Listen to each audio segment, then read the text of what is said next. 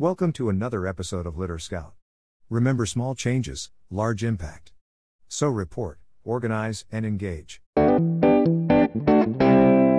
Today's topic is one of the most important ways you can make a difference, locally as well as nationally and globally. How do you do that, you may ask? Here is a hint if you keep litter out of our streams and creeks, they won't end up in rivers and our oceans. So today's topic is how to keep litter out of our waterways. Taking action locally, whether it's in your own neighborhood, a nearby park, or at a local stream or lake, is just as important. Litter impacts the neighborhoods we live and play in. Litter is known for harming wildlife, clogging storm drains, and imparting costly cleanup costs on our local governments. And it doesn't just stay where it has been tossed, litter often takes a long journey to our waterways where it can cause more harm. Here are some ways you can stop this. Contain your recyclables.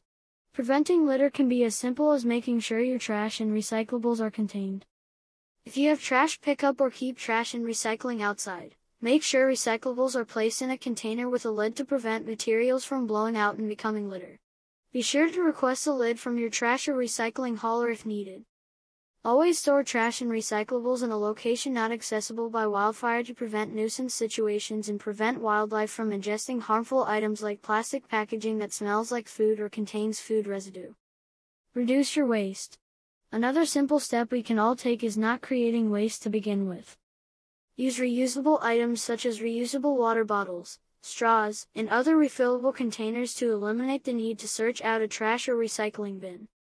If you do need to dispose of something while you're out, remember, never put items in overflowing trash or recycling bins since doing so creates more litter.